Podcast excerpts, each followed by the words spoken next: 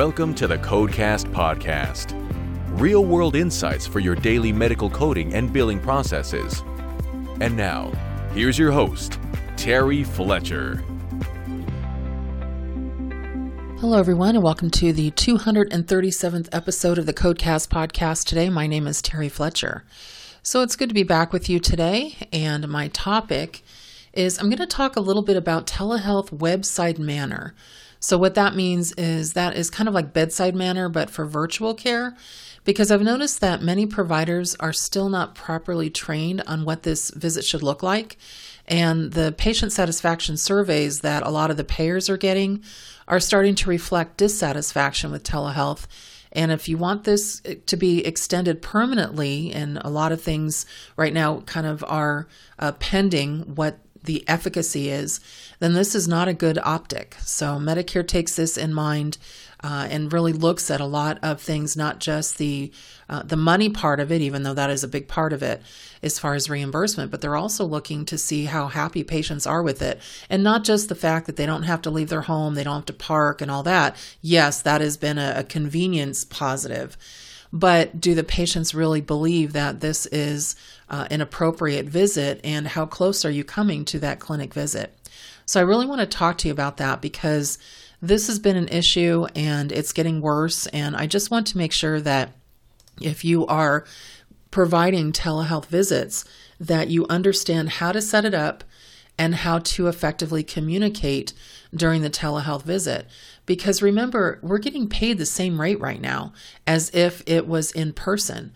And so the only thing that really lacks is the ability to do a in-person exam, which to me that's huge, especially with some of the issues that are coming out that may be missed. But if we're going to bill for it, especially when it is appropriate, then we have to make sure that our visit is set up correctly. So let's start there.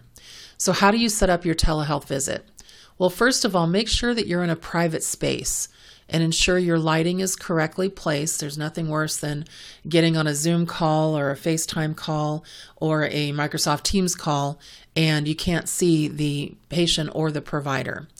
If possible, conduct the visit with natural light in front of you. That's helpful. So that means if you are, you'd be facing a window instead of behind you because the window in front of you doesn't reflect off the screen you're looking at from behind you. Now, eliminate background noise as much as possible. And right now, I'm talking to providers, and obviously, there's going to be coders, billers, collectors, uh, you know, uh, healthcare per- professionals on the call on this p- podcast. Just make sure that you're talking to your providers about this. So, eliminate background noise as much as possible. Also, make sure that you're muted when you aren't speaking. So, if you have to clear your throat, or you get a tickle, or you need to take a, a, drink of water, or whatever, nobody needs to hear that on the microphone. And it drives me crazy. I do a, a segment called Talk 10 Tuesday, and you probably heard it through ICD 10 Monitor. I'm on there a couple times a month, and April is on there every single Tuesday. But what drove me crazy with this is our producer Chuck Buck, he likes to drink coffee, and we are in a private room before we go live. It's because it's live, uh, kind of a broadcast, and then it goes to to a podcast later. But we can hear him slurping his coffee, and I'm like, "Could you mute when you drink your coffee?" And then I also podcast with for the compliance guy, and I'm sure he mutes these out because I haven't actually gone back and listened to them after we um, podcast. But Sean Weiss, love him dearly, but he clears his throat a lot um, during the podcast. And I want to make sure you might hear a click here and there. And I know my producer, Joe, gets mad at me for those clicks, but I don't want to be clearing my throat in your ear space. And so make sure that you are muted when you aren't speaking. Check both yours and the patient's internet connection. So there was a recent study, which I don't even know why this had to be studied. To me, this was common sense that when the medical assistant sets up the telehealth visit and then the doctor just walks in, they said there was a 70% um, more positive visit for the patient? Well, of course there was, because your telehealth facilitator, which is your medical assistant or your back office staff, you know, you're the ones that are in there basically checking to make sure that everybody's connection is working. And so, whether it's the provider that's doing that, it's better if the medical assistant does that because not everybody has the same broadband. Check your surroundings. Again, now I'm back to talking to the provider. Avoid leaving anything behind you that you wouldn't want your patients to see, especially personal items. So, if you had a break, what magazine were you just reading from? Or if you brought something in from home, let's say a bill and it had an envelope, we can see everything on a video call. And so you definitely want that um, out of reach or if you're you just saw another patient via telehealth do you have any kind of white paper items or things that can be seen or even stickers on an x-ray that you can see on that call so also make sure your space isn't cluttered that's a bad optic as well now, one of the things that not only have we talked to doctors about this and providers, but we're talking to everybody who is now working from home. You need to wear appropriate clothing that you would wear to an in person visit. If you would normally wear a lab coat, then ensure your name badge is visible if possible. So we're trying to get as close as we can to a clinical visit.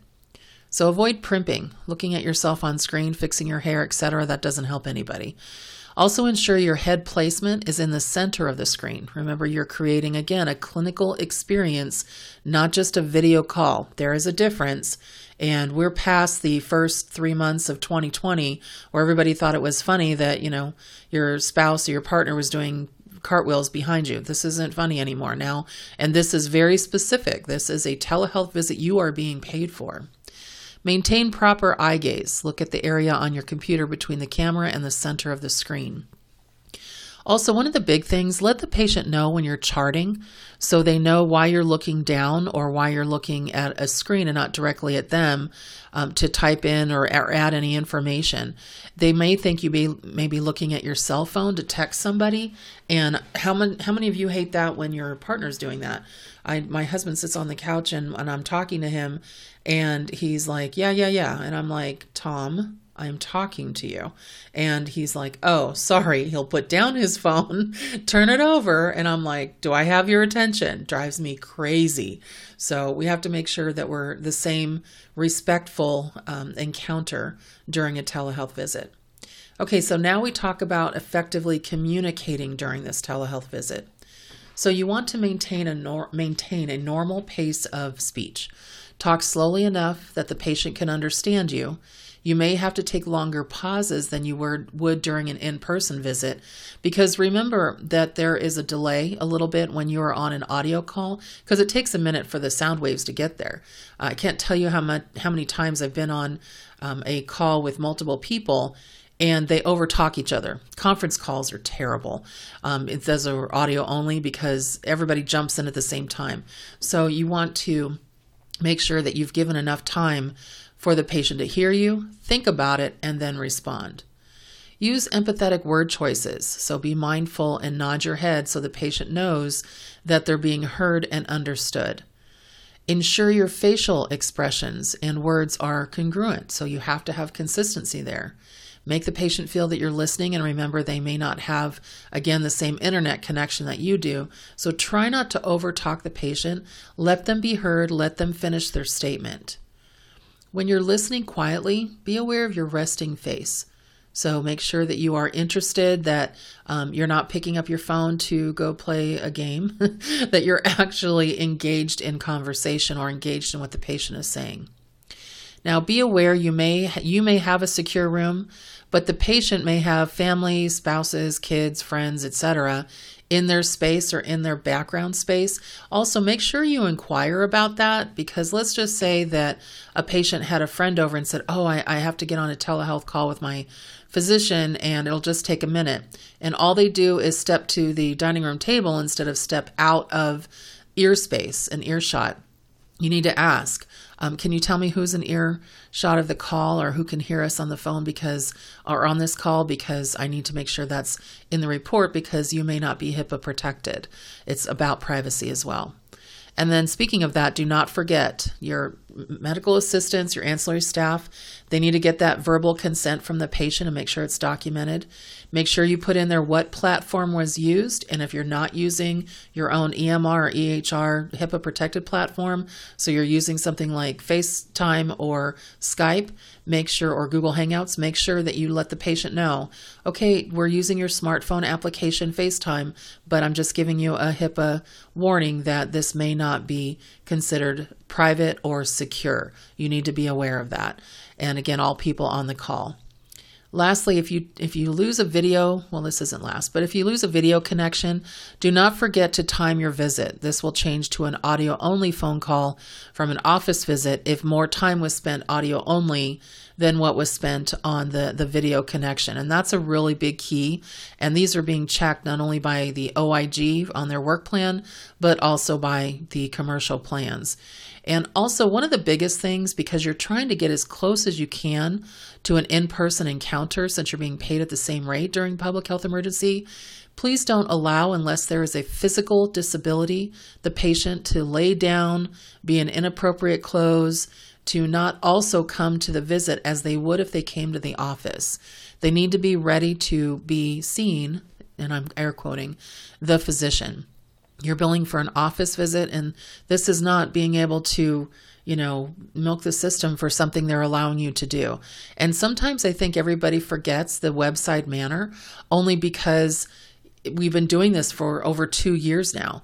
But as of today, and I'm quoting what I just saw on um, the the website for the AMA, uh, Fauci, who I won't even go into my opinion there, but he basically just said we are not in a pandemic anymore. We're actually closer to an endemic, and it's similar to the flu, and we're just trying to keep down, you know, uh, the death rate. So when you see cases, that's almost a, a number to ignore. But if we're not in a pandemic, that means the PHE really technically doesn't exist. And so even though they have extended it, at any time the HHS secretary can end it, they're going to give a 60 day notice. And I think that's coming. So you'll see that we'll have a certain extension on telehealth, but it's not about the PHE. It's going to be about the Appropriations Act, and that's going to be a little bit different. Only some of the waivers uh, will be extended.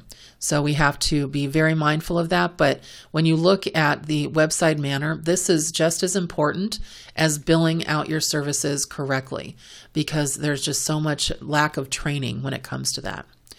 Okay, let me talk about my coding question today. And it's interesting because I've had this question come up quite a bit. And then I heard it on an AMA um, webcast that they were talking about. And then I also saw it on um, the Coding Intel with uh, Betsy Nicoletti's site. So everybody's getting hit with this question because it's a difference between when you're talking about number and complexity of problems addressed in the 2021 uh, guidelines. Uh, E&M guidelines, it could make a difference on being a level three or a level four visit. So the question comes in what is the difference between an acute, uncomplicated illness, so that'd be low medical decision making to start, and an acute illness with systemic symptoms? Okay, and that would be a moderate, so that would move you up possibly to a level four if if you had two out of three components, and this is just one of those components under number and complexity of problems addressed. So, page 14 of the 2022 CPT Professional Edition. Here's what it says for acute uncomplicated illness. It's at a recent or sh- new short term problem with low risk of morbidity, which is treatment considered, or for I should say, which treatment is considered. There is little or no risk of mortality. That'd be death with treatment, and full recovery without functional impairment is expected. A problem that is normally self limited or minor, but is not resolving consistent with a definite and prescribed course, is an acute, uncomplicated illness. So it's something basically that is low in complexity, but it's not resolving. So we're continuing to try to get this to resolve. They give examples that include cystitis, allergic rhinitis, or a simple sprain. I would actually also put a simple fracture in here, non displaced, because you're not dealing with neurological issues. So little or no risk of mortality, full recovery without functional impairment. And they other, gave other examples that could be um, otitis mellitus, um, urinary tract infection, upper respiratory infection minor, uh, possible functional diarrhea, which it's interesting because some of those I would have thought would have been in a um, in a moderate level, but here's where we get into that. And then it also goes into under the acute uncomplicated fever, body aches, fatigue, and the conditions that they, we just talked about do not constitute an acute illness with systemic symptoms. So that's the opinion of the AMA. Then we go to acute illness with systemic symptoms. So, what does that actually mean? Again, from CPT, an illness that causes systemic symptoms and has a high risk of morbid- morbidity without treatment. So let's consider that for a second. So, first, let's talk about what are systemic symptoms. Okay, this means affecting the entire body rather than a single organ or body part. So, for example, systemic disorders, high blood pressure, um, they can affect the entire body. The flu, the flu can affect the entire body as well. Uh, some people talk about, you know, COVID being a systemic uh, disease. It is largely respiratory, but it, it is now defined as a systemic disease because of the wide range of effects and post uh, infection sequelae that aren't yet fully known. So that could also be part there. But again, it's the current problem the patient's having. You need to know that on the HCCs, otherwise, that can be an issue. So when we go back to the actual definition, then it says for systemic general symptoms such as a fever, body aches, or fatigue in a minor illness that may be treated to alleviate symptoms, shorten the course of an illness, or to prevent complications, you'd want to go back and see definitions for self limited or minor or acute uncomplicated. As they say, systemic symptoms can't be general symptoms but they they said they may not be, but they may be a single system.